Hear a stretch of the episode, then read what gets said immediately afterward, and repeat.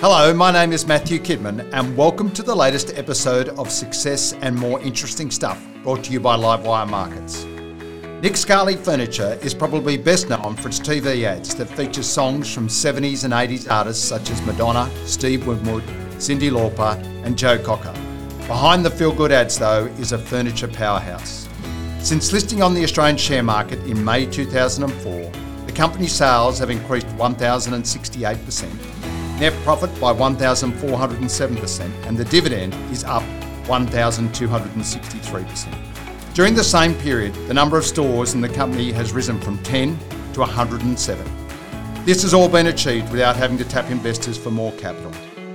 Even when the company swooped on the troubled plush furniture chain in 2021, it didn't bother shareholders, instead, using its own cash reserves and some debt.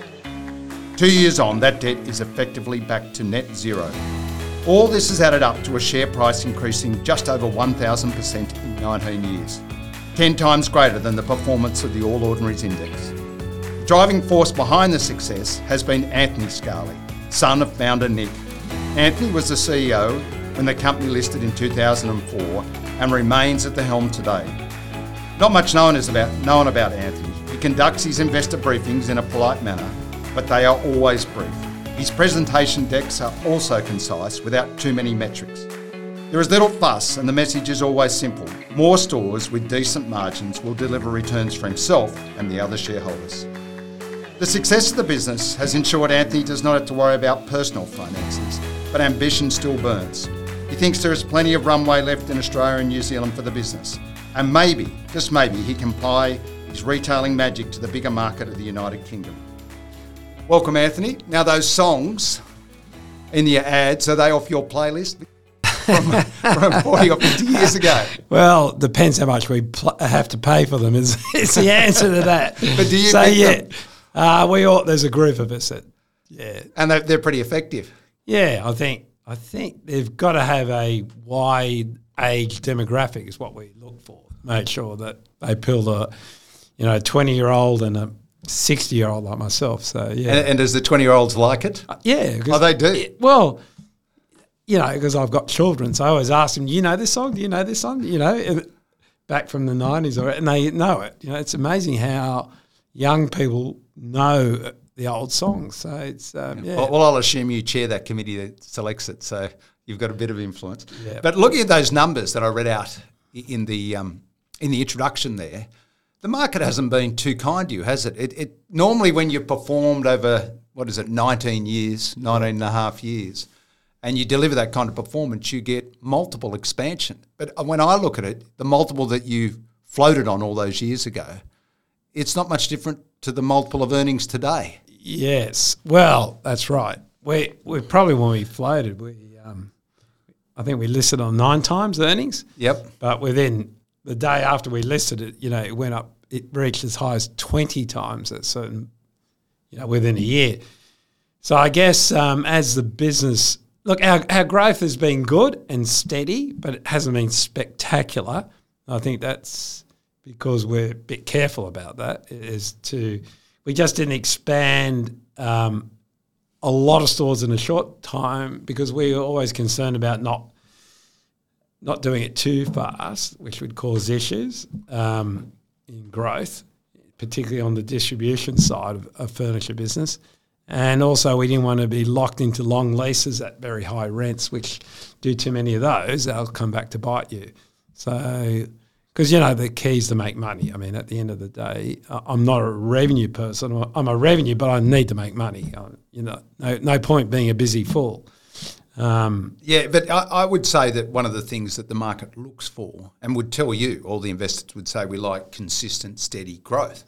And that's what you deliver. Do you think there's a little bit of hesitancy around the fact you're a retailer and people say, well, how many more leather lounges can Australians buy? And does the housing boom go on forever? Do you think there's a little bit of a stigma attached to it with around Maybe, yeah, maybe. But you know, the Australian population's grown a lot since we've listed, and that's allowed us to open more stores that more than we thought we could ever open, and um, so that sort of underwrote the, the sales performance and you know how many sofas can people buy, but they, and also I think the other thing people have lost sight at is that people replace their furniture more often than they used to. You know, going back to maybe our parents who kept the dining for 20 years and the lounge a lot longer, it's a bit more fashion orientated, colours changed. I think people refurbish homes more often now. We definitely spend more money in the home. Yes, and I think you know, and there's been all those TV shows, so I think that's helped our business along the way. Well, let's let's go back. In, and I think the business now is 61 years old. Yes, We've only seen it in the last 19 years, but it started all the way back in 1962 with your dad. yes, It'd be interesting to work out how we got started and why furniture. yeah. Well, my dad immigrated from Italy. Um, I think 55, um, How old was he then? 18, and but he was so very ambitious. You know, came here with not a lot of money, very Which, little. which part of Italy was he? He's from the south, which is the poorest part. He's from Calabria, which is even, you know, he said to me in those days, there was no job opportunities in Italy, and people either went to the US, Canada, Australia, or Argentina if you wanted opportunity, and or so that's what he did. And within five years, he had his own business, uh, a small appliance selling appliances in North Melbourne. He had a partner who was an English guy so he came to Melbourne.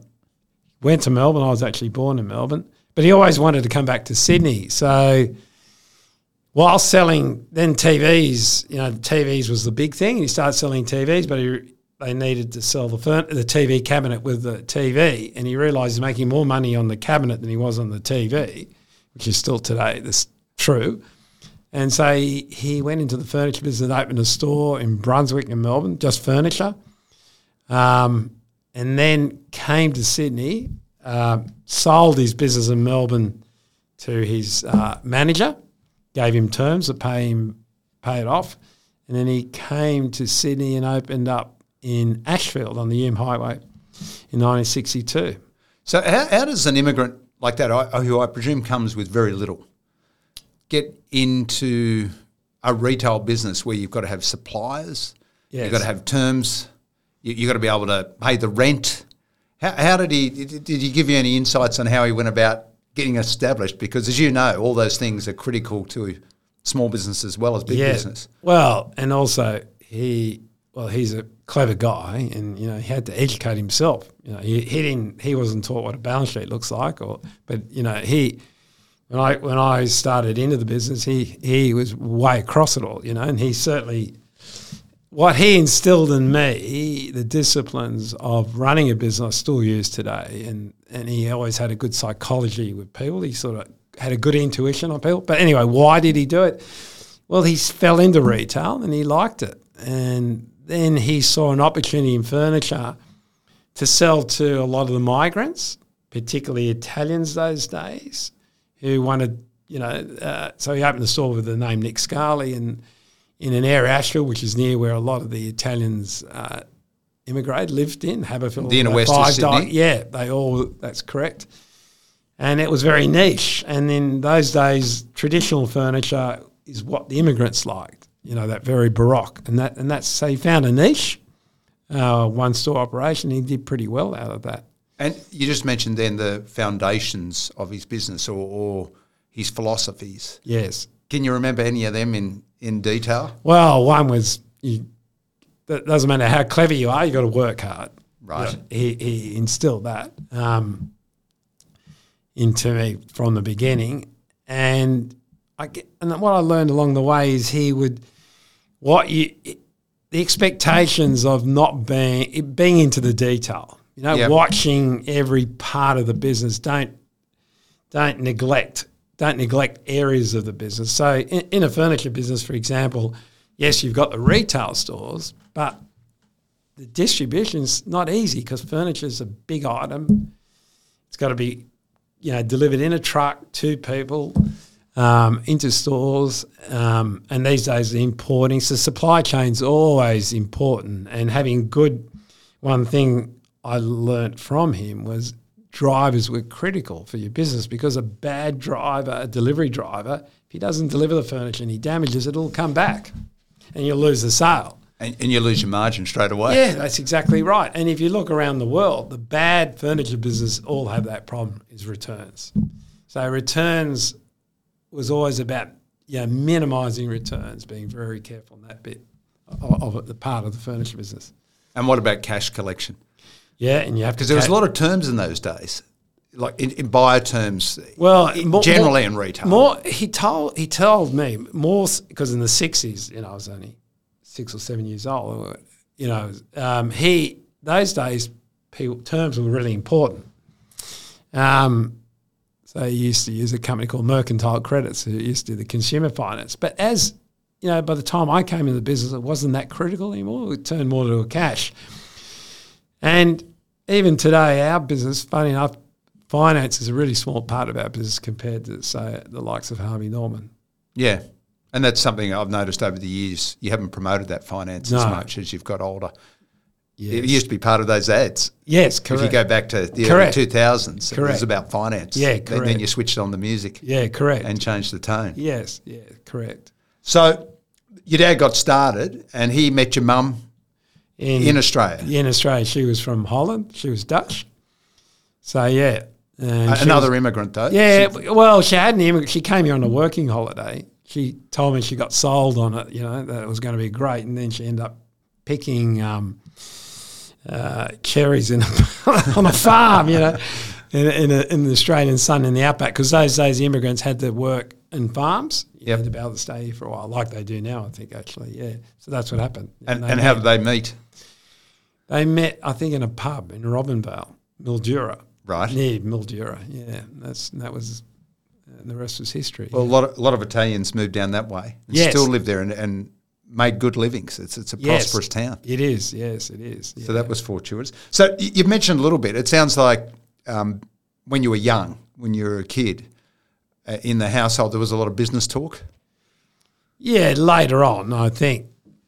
Yeah, my dad always, yes, he always told me what how he was going, what was doing, you know, and um, he did that, and then particularly when I went, I was I did BCom at New South Wales Uni, and I said to my dad, "Oh, look, I'm not going to come in the furniture business. I'm going to become a merchant banker, which is now investment banker. That was the terminology those days."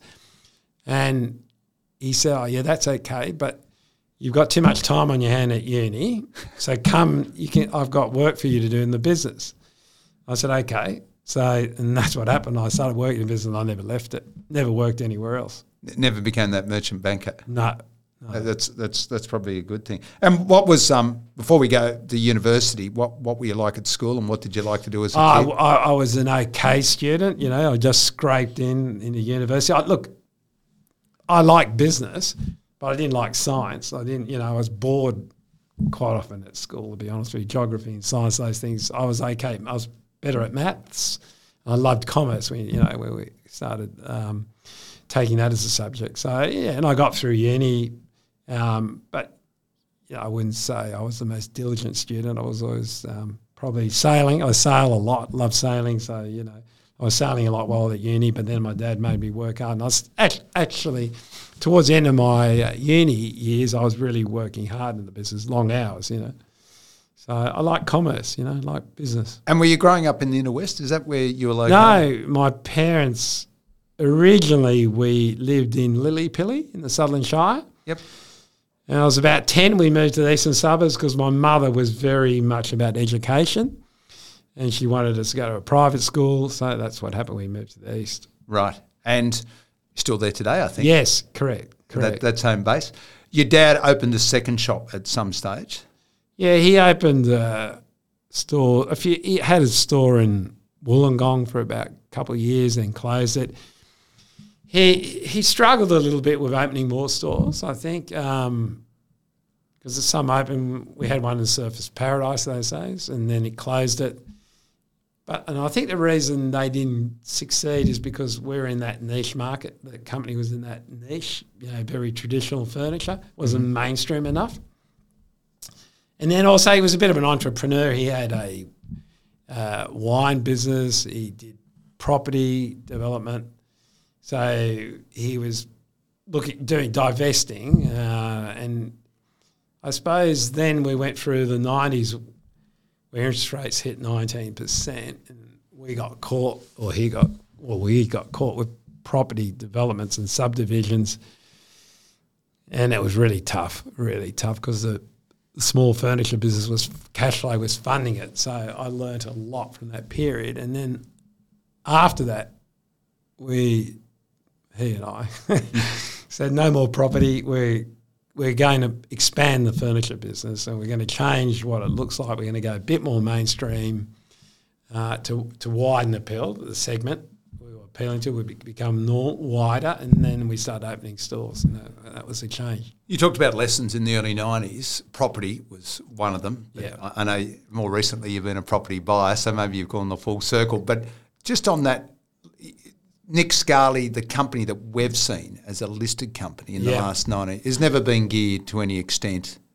Um, you had brief moments when you bought Plush, but you, you seem to pay that down pretty quick. Is that is that the early the ghost of the early 90s No, ringing your ears? You're spot on, Matthew. So I can remember in the '91, the bank, because you know the bank is saying to us, we can't give you any more money. Your property values that you hold are now worth half. You know, this. I remember the state bank they changed their policy from external values to internal values, and they came back to us and said, "Well, our internal values tell us your property's half, so you're in trouble. How are you going to top up?" And then interest rates were ni- 18, 19%. And so every bit of money we made was just going to pay interest. And, I, and it was very, very stressful. You, it actually choked the business for a while. You know, it was mm-hmm. really difficult. So, you know, that lesson, because of that, yes, you're right, I've become very conservative on the debt side. You know, think, my thinking, I have no personal debt at all. Even the things I do, so maybe it's too much to an extreme, but yeah, the company has debt and it has it on property. And I like debt on property because you know fifty percent geared is okay. You can handle that. But you've Uh, also got a cash balance against that. Yeah, and you've got a good cash flow. Great. I I always think, being a small company investor, the best companies are the ones that have got cash on the balance sheet, Yes. net, because you know then the history is that it's been very profitable. Because a lot of small companies come to the market, they're more conceptual rather than Exactly. operational. That's right. Just on university, it sounded like university migrated into full time work Yes. at the family business. But did you learn much from university? Was that a good period? Because, Yes. because No, a lot of people say that university is not that relevant to the real world. But Oh no, I think. Well, I majored in uh, accounting and finance, and that certainly helped me, and probably helped the business in that sense. So, um, I because your dad it. would have had to have learnt all the finance on the job, I gather. Correct. Yes. Those days you learned it through your uh, accountants or auditors. You know, they, they so yes, he was self-taught, but he was. So yeah, no, university was valuable, and I think my children, um, two of them, went did commerce, and both I said, and whatever you do, do accounting and finance because it sets you up for the rest of your life. You know, if you I've manage said, your own money. You I know? said the same thing to my son, and he, he said, "Are you joking?" Really? he Yeah, yeah. obviously got more influence. yeah. Anyway, he might he might get there one day. Um, so you you then were all, went straight out of uni into full time business. You went through the early nineties. That was tough. But by the time you listed in two thousand and four, on the numbers that I can remember and Yeah. looked up, you had ten stores. So that pivot away from property into investing into stores did lead to a chain. Correct. And, and those stores, from an investor's point of view, there were other retailers at the time when you would add up per profit per store and you'd look at it and they'd make $20,000 a store and you'd say, well, why would you roll out another one when that's all it makes? Because they're difficult to run. Yes. But yours were incredibly profitable, Correct. in the hundreds of thousands, if not more. yes.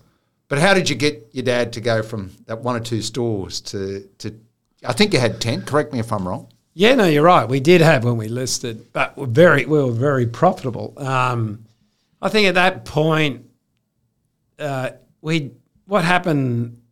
Furniture was being moved, shifted out of Italy into China, and But before that, though, you, you sourced your um, furniture out of Italy. correct And that was it helpful to be an Italian family or an Italian dad? to to an extent. But the Italians, they, they they were more they were less flexible than the Asians. So that you know, it's hard to explain, but the Italian factories, you might go there and say, they say, oh, we make this table that's 180 centimetres long. We go, no, we need it 220 by 100 wide because that's what Australia wants. They go, oh, no, that's impossible. We can't do that. And But we didn't have the volume those days at the same time. But China, we went to China even when we started buying with six stores – they would they would they were flexible those days. So, so that would have been the late nineties. Yeah, no, early two thousand. Yeah, late nineties, early two thousand. It was early days, and and I and we were able to make better margins out of Asia those days, um, and still today. And they're they're very good manufacturers. So, yeah, that's that helped our business. To be honest with you. At that time, your dad was on the board when you listed, but you were CEO. When did that when when did that baton get handed over?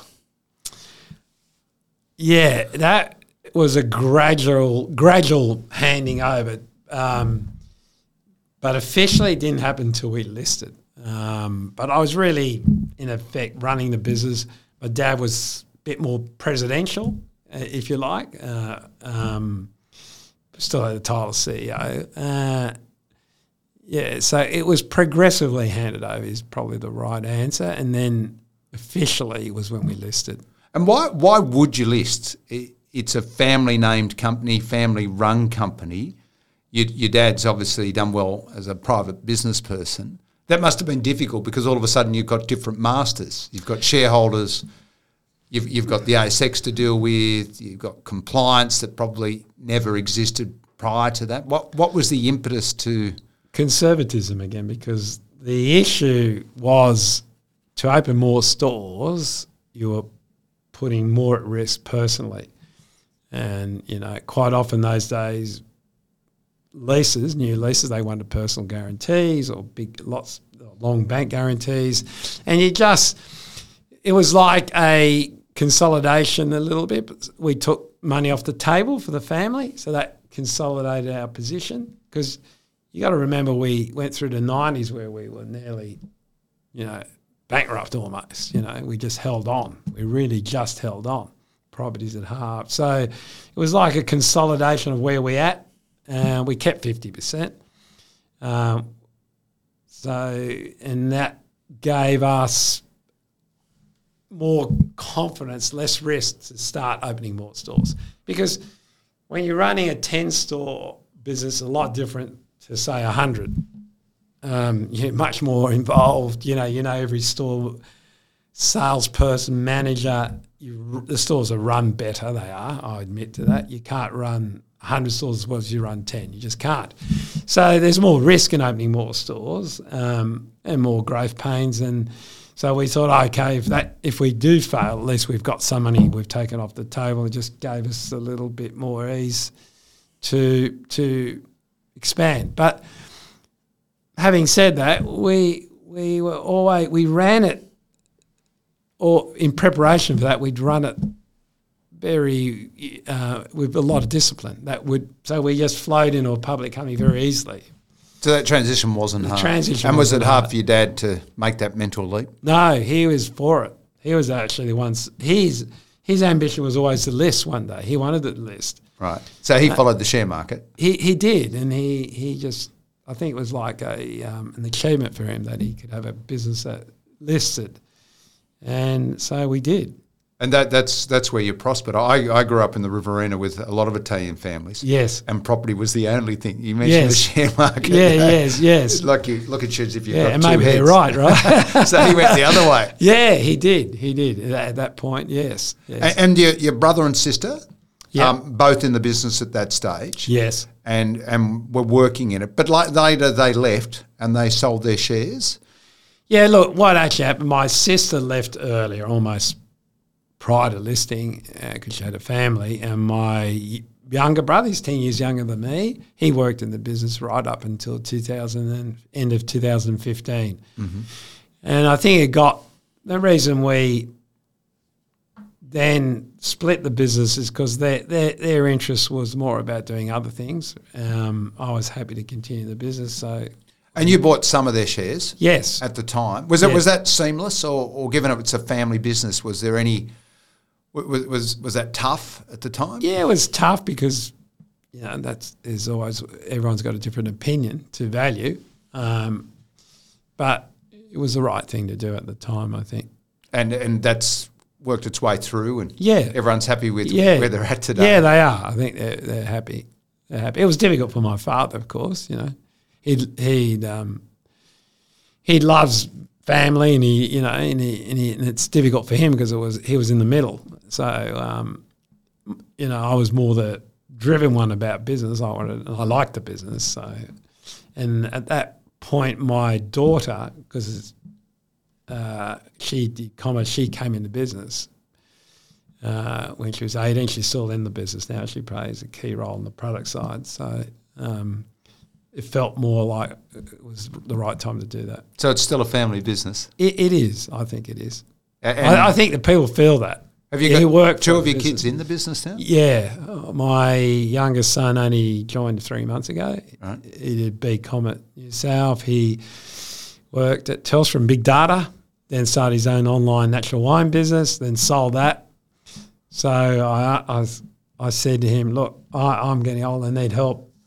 and our e-commerce is a big area, you know, and it's actually difficult to get people to in that area. And so he fitted the bill, and I, you know, I talked to the board, and they were happy with that. So let's let's go back to when you listed May 2004. I think it was a dollar issue, and as you mentioned, it was up on day one, Yes. and and people had bought into that. But the idea with uh, Australian retail concepts, and that was pretty well pre-online then, was that, you needed a rollout, you needed a growth channel. And I remember at the time you you used to say, well, we've got to be cautious, we've got to sign the right leases, we don't want to go too, it's, it's, it's incremental, we'll do this. But that's what you were saying outwardly. Internally, uh, you and your dad and, and your brother and sister or your brother, what were you thinking? That there was room for 100 Nick Scali stores if we got it right in ANZ? Well, back then we certainly thought there's going to be room for 50 stores, Nick Scali stores, and as I said before, population growth allowed you to open more stores. And uh, yeah, no, we always always were ambitious about the, our store growth, and we also knew, you know, volume helps a business. You know, you get the economies of scale. Um, and buying and distribution and advertising and and that turned out to be true. And and I think that was, that was the main focus for us is to grow the network so we could get those economies of scale and buying power and. And, and even landlords it helps uh, today, you know. Being, a Nick Scali store gets a good deal. Because your gross margins, which you talk about a lot in your presentations, Yeah. that's the one metric that have, have held in. They've been strong for a long time. I know they've floated around a little bit, Yeah, but sure. generally they've stayed up there. Is that is that a metric that you follow very closely? Yes. Because you tell us about it. Well, and it, and at the end of the day, you to get a good margin, you've got to buy well. It, it's not about just setting my price. I've got to be the best, buying the best value we can, and that's I think we're good at that. I think we, you know, we've been doing it a long time. We understand furniture, and hence that's the direction I wanted my daughter to come into the business because it's like a chef. You know, if you lose a chef in a good restaurant, you're in trouble. And so she's she, luckily she's very commercial because it, yeah, it's okay to be creative, but you need to be commercial, right? It's got to sell. You got to know your mar- customer. You got to know your market, and you've got to know value when you say it, and you got to work with the factories closely to get that. And that, and we spend a lot of time doing it. We still, I still travel to factories. We've got good relationships with it, and so we've got to So those early relationships that you struck up in Asia have paid dividends over the years because you They delivered more and more volume. to them, correct. And they will they will look after you when you give them volume. And um, and it's a mix, you know, that they'll lose a bit on one product, gain a bit on another. So you have got to let them live too. So it's a balancing act there. So, so you're giving us you've got to buy well, you've Yeah. got to have good drivers, Yes. You've got to be commercial. And I have heard you say on another interview that you've got to have good salespeople, and they're not easy to find. Correct. So just elaborate a bit on that. How do you find them?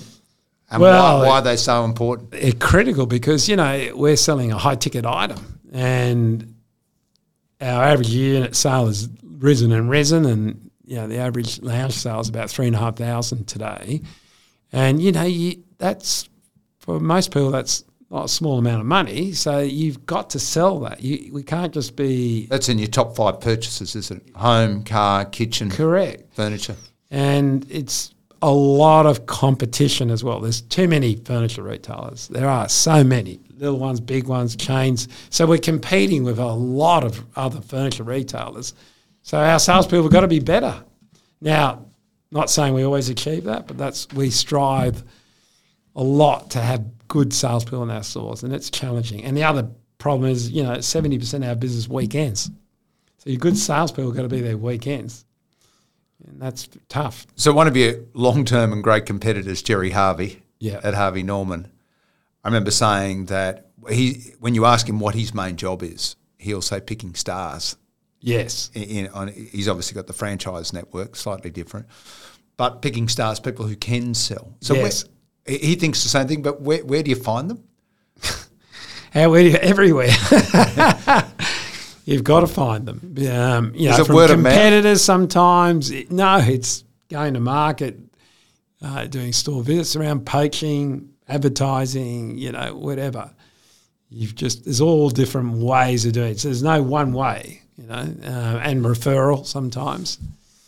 And yeah, he's right. He knows. he understands that exactly because he, you know, he. My dad did door to door selling. So did I think Jerry Harvey. Correct. So they learnt the importance of having good salespeople, the old school, the old way of doing it. And it's still important today, no matter, you know, even a car. You'll buy a car from the guy you like. Not, you know, the BMWs, you might buy, be able to buy that at 10 different, you know, locations. You'll, you'll buy from the guy you like, I think. So it's really important in our st- business, the same thing. They've got to like the salesman first. They've got to trust you. They trust the brand. I mean, our brand's already done half the job. So it's then left to the sales. There's definitely, isn't it, in Australia, a salesperson have got to be trusted. It's not the hard sell of the Americans are used to. No, If you trust me, you're a chance of buying Yeah. off me. correct. So, uh, so when you're hiring these people, because you've got a big network now, you've got a lot of salespeople out there. Yes. Do you? You said you've got to be across all parts of the business. Do you still interview those people? No, I don't How- how do interview you- them, how do you do but but we meet every week. I meet with my head of retail and a few of the regional managers. We I meet and we review the past week on what store didn't perform. Not the ones that did. We're happy with the ones. that- It's the ones that didn't perform. What's what's going wrong? You know, and then normally it's a people problem. Something's happened. You know, you you might have lost your best salesperson that store, so that's constantly onto it, and and, and, it, and it's um, and then we've got to recruit. We you know, pe- unfortunately, if you're not selling furniture, you won't earn commission, and you're not going to stay because you won't sacrifice your weekends not to earn commission, right? So it's self. That's another point you've made before. They've got to be able to work weekends, Correct. which is not standard, It's hard, it's especially really if you've got families. Yeah, exactly. So we do roster weekends off, but it's it's difficult when your good salespeople are not there. In, uh, in any store, as Jerry Harvey once said, I remember listening to him at the Chamber of Commerce one day. He said, "You only need one gun in every store, and your sales will improve a lot." And he's right. So if you lose that gun, that store performance will drop. And at our margin, losing sales is really hurts. Well, it's interesting. Jerry, Jerry it can be quite disparaging of some of his competitors, but over the years I've heard him speak. He, he's always been quite, um, quite a bit of a admiration for the Nick Scali brand. I, I think he, and maybe because you operate on a similar kind of philosophy of how Yeah. things work in the world. Yeah, and I think there's we're obviously you know very I'm very. I've got a lot of admiration for Jerry Harvey and Katie Page, both of them, because they've done unbelievable. What they've done is fantastic. What they've built, even looking at their property, it's massive. Um, very undervalued business, really. Um, yeah, exactly. And I think yeah, he and he's he's I think he's, he's an ethical person. He believes in hard work. Very similar to ourselves. And in the Scali family, you mentioned your dad did door to door selling. Yes. Uh, was he the salesman and you were the operator, or are you a salesman? No, he's a salesman. He's a very good salesman, and he's he's got charisma, which I don't have. I think. I'm more the Dutch side, you know, a little bit hard nosed, a bit more into the numbers, and yeah, but I can sell if I have to sell, I guess. But yeah, I don't over promise. I'm not. I think you know that I'm not a CEO that is trying to talk it up. Uh, bad results, a bad result, you know. Uh, and what we did wrong, we've got to admit to it. You know, if you made, if you didn't do it well, if we didn't get, if we didn't get our marketing right, or we got the product wrong, or we, that's our fault. You know, we got to admit to it. That, I think honesty, and I think we always try to be honest about good or bad results. Before we before we delve in a little bit further about what type of CEO you are, can just I'm interested in that. it, it is a competitive market. What most entrepreneurs who start a business, they the less they know, the better, because it's hard to start a business and get it running. What made you think that you did have a niche, that you could be a big player in the Australian New Zealand furniture market when it was competitive and still yeah, is? I, I guess I didn't think like that. I just thought um, I looked at it was more about focusing on our business. What could we carve out for ourselves in a nation? And we looked at competitors, but I don't look at them that closely. I don't follow everything they do, the way they do it. As, as it's more about working it out yourself. I think is really important. Doing it your way. You know, we are different. If you walk into our our business, it's a lot different than other furniture businesses. A, a lot and of people listening to the podcast would would have been into a Nick Scali store, but where do you sit in the hierarchy in terms of expensive, down to cheap. Well, who, do you, who do you cater for? You said you've got a broad age span that comes in. Yeah, we, look, we the perception of Nick Scali is that we're more premium than we actually are. And you're happy with that? Yeah, I think people when they come into the store are surprised at the value we offer. Um, so there's an, an advantage to that and a disadvantage because you don't get there's many people don't come in our store because they think, oh no, they'll be too expensive for me when they're not. But we are very competitive. Um, if you once you're in the furniture, once you're looking for furniture, I think once you uh, if you come in our store, I think we've got a good chance of closing you because people will be surprised at the value, and also they know already we're quality. So and we're very we spend a lot of time making sure that the manufacturers build a lounge to our standard because the customer raises the bar on us as well. They expect a better standard, so it's really important we deliver that. And that we don't always do that. No, we fail at times because um, you know a lounge is handmade after all. So it's amazing how important expectations are. Yes, you come in to a store thinking, well, this is going to be out of my range. But it's and not. then you realise that no, I can make this work. Yes, that's a good thing. That's yes. a good selling technique. Yes, yes. Exactly. Never overpromise. Yeah. Okay, so you've mentioned in in the conversation we've had different aspects to how you think about the business and how you go about the business. But just on you yourself as a manager, as I said, you've been there since the day it listed. You've been the face of the company. It's got a lot, lot bigger, a lot harder to manage, I imagine. What what kind of manager are you? Uh, it strikes me as you know all about the business. You don't manage it from necessarily just from head office. No, correct. And I don't think a, a good retailer should do that. Um, yeah, because I'm passionate. I, I think the first thing I've got passion. So, and my advantage and how I became a CEO, I mean, what type of CEO, is from being a very, coming from when it was a very small business to where it is now. So, I think I understand most every part of the business. So I can see something going wrong. I can pick up when something's going wrong pretty quickly, whether it's distribution, product, or even marketing, right? So, yeah, I, I think a good CEO should be across the detail. Uh, and I am very detailed, but probably sometimes too passionate. You know, probably my expectations sometimes are too high from people. I expect too much. Um, so and that can come through, you know. Um, and and the people who are in the business can they run with you, or, or has there been turnover over the years? Because as you said, you, sometimes you are demanding. Yeah, look, it, it, no, in some. So my head of retail is eighteen years. My head of distribution is twenty years. Um, obviously, my daughter's in the business. She's been in there now. Fourteen years. So there's a lot of senior management that have stayed, and they're very critical roles, and they understand when I'm over passionate, they get that. they, they know that. That- I think they know me because I might be over passionate, but they know I'm you know I'm going to look after them if they need me to help them with anything. So they know that. Um, and yeah, we set the bar high, and then those those guys, those those people I was talking about, they they like that. They actually like. It, they've loved the growth of the business. They're very proud of the business. You know, um, we've probably changed a few CFOs, too many. But you know, when you've got a business with eight stores and a hundred stores along the way, you, you need more competency. And my problem is I am across the detail, so I can if I get a P&L before the board meeting, I can normally want to know that number doesn't look right to me. Show me the detail, right? Mm-hmm. And then you might find it's not actually always as accurate as you'd like it to be. So I guess yeah, yeah, it's a mixed bag, I guess. Like you said, the people have stayed with that and haven't liked it. Um, before we get on to the future, uh, or where you're at at the moment and what it looks like, it, it, interesting. We mentioned before that you um, participated in purchasing some of your brother and sister's shares at that time, but later on you sold uh, up to half your stake to to a Chinese group.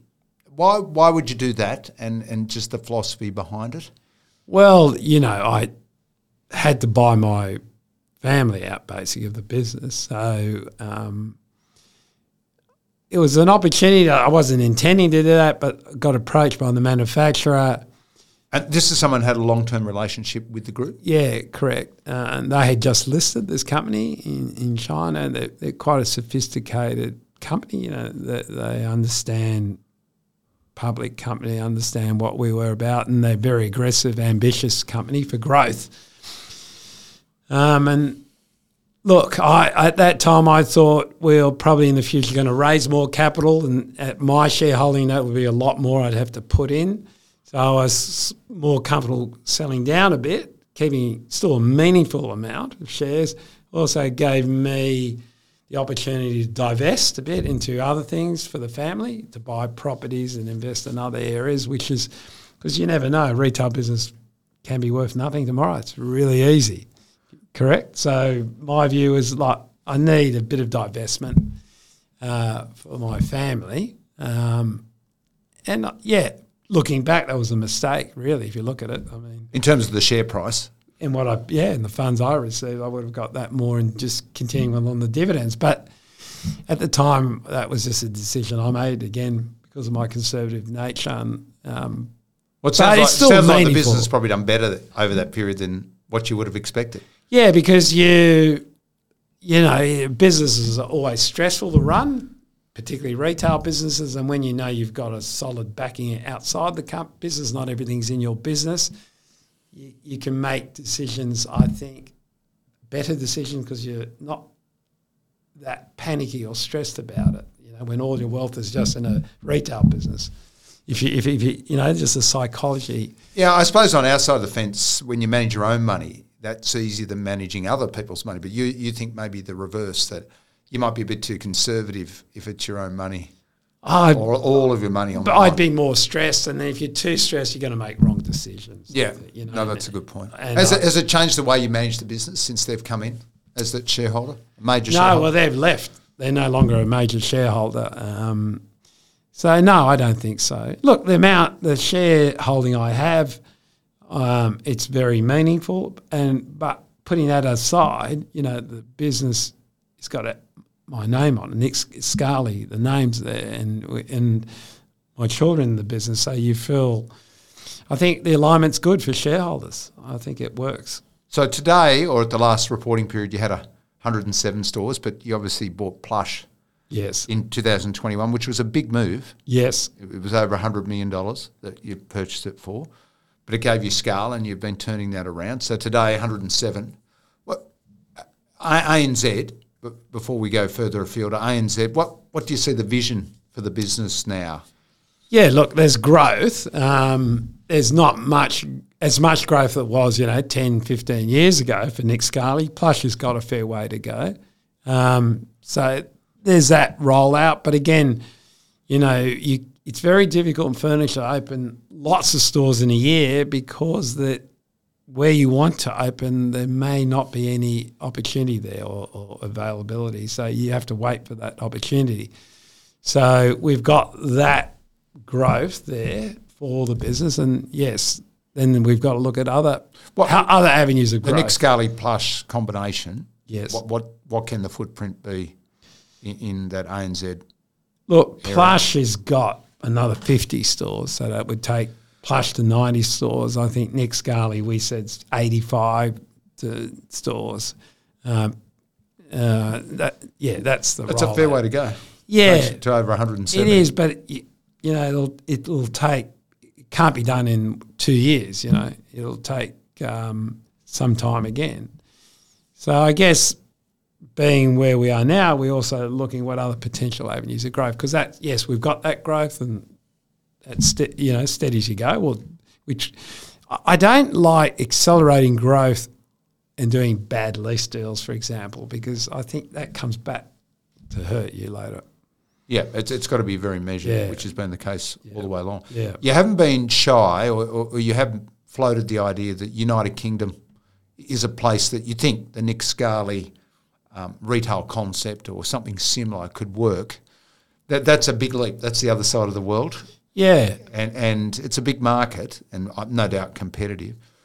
But you, you've hinted that that would be a good place to go and, and you've done a lot of work trying to work that out. Yes. Can you elaborate a bit on that and, and what Yeah. you're thinking and why it might be a good market for you? Well, the, in in my travels to fairs and factories, I've met so many of the English retailers, furniture retailers, and their business is so similar to ours. And even the product, you know, we, we buy sometimes this actually this exactly the same product. Um, so it's a very very similar market. There's no language barrier. The law is very similar. Everything's so similar. I think that's that's why I've liked the idea of expanding to the UK. It's a bit like to me, it's a bit like New Zealand. I know it's closer, but it's similar, right? It's like another extension of Australia almost.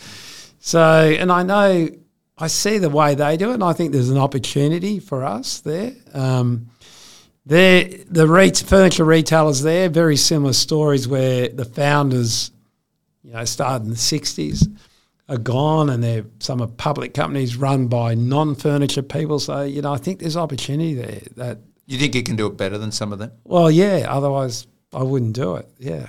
So I can't imagine you starting greenfields. No, it's It, too it'll long. be an acquisition. I think, yes, because it'll take too long. And, and is the business, given you did plush, I think it's two years ago now. Yeah. And, almost two years. Yeah. yeah, that, and it seems like it's gone very well in terms of where it was at and where it's at today and how it's paid, generated quite a bit of profit, even though you don't disclose too much. Yeah, it's all part of one business, but it seems that way when you analyse it. Are, are you ready for a UK expansion yet?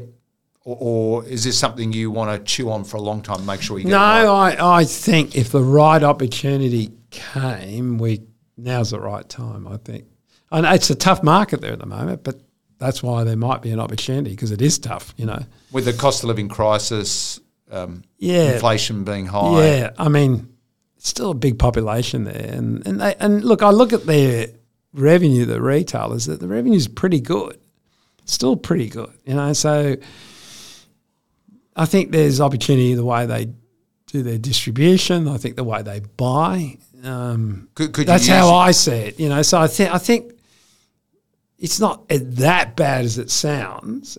Yes, it's not like it was, and nor is here, right? It's tougher here now than it was during COVID. Um, so I think, you know, a good business will do well even in in a tough market. Uh, Could you use the same suppliers? Is Yes. that, is that Oh, one of sure. the leverage benefits you've For got? sure. So they'd be encouraging you to. Oh yeah, they would love that, and it'd be good for our business here too. Uh, and the UK, an average furniture store does almost double the turnover of Australia.